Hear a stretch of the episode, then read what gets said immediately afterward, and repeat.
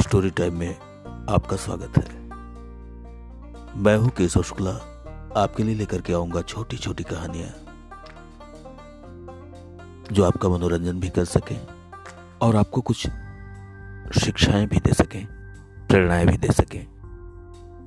ज़रूर सुनिएगा और अपनी प्रतिक्रियाओं से हमें अवगत कराते रहिएगा। हमें आपकी प्रतिक्रियाओं का इंतज़ार रहेगा।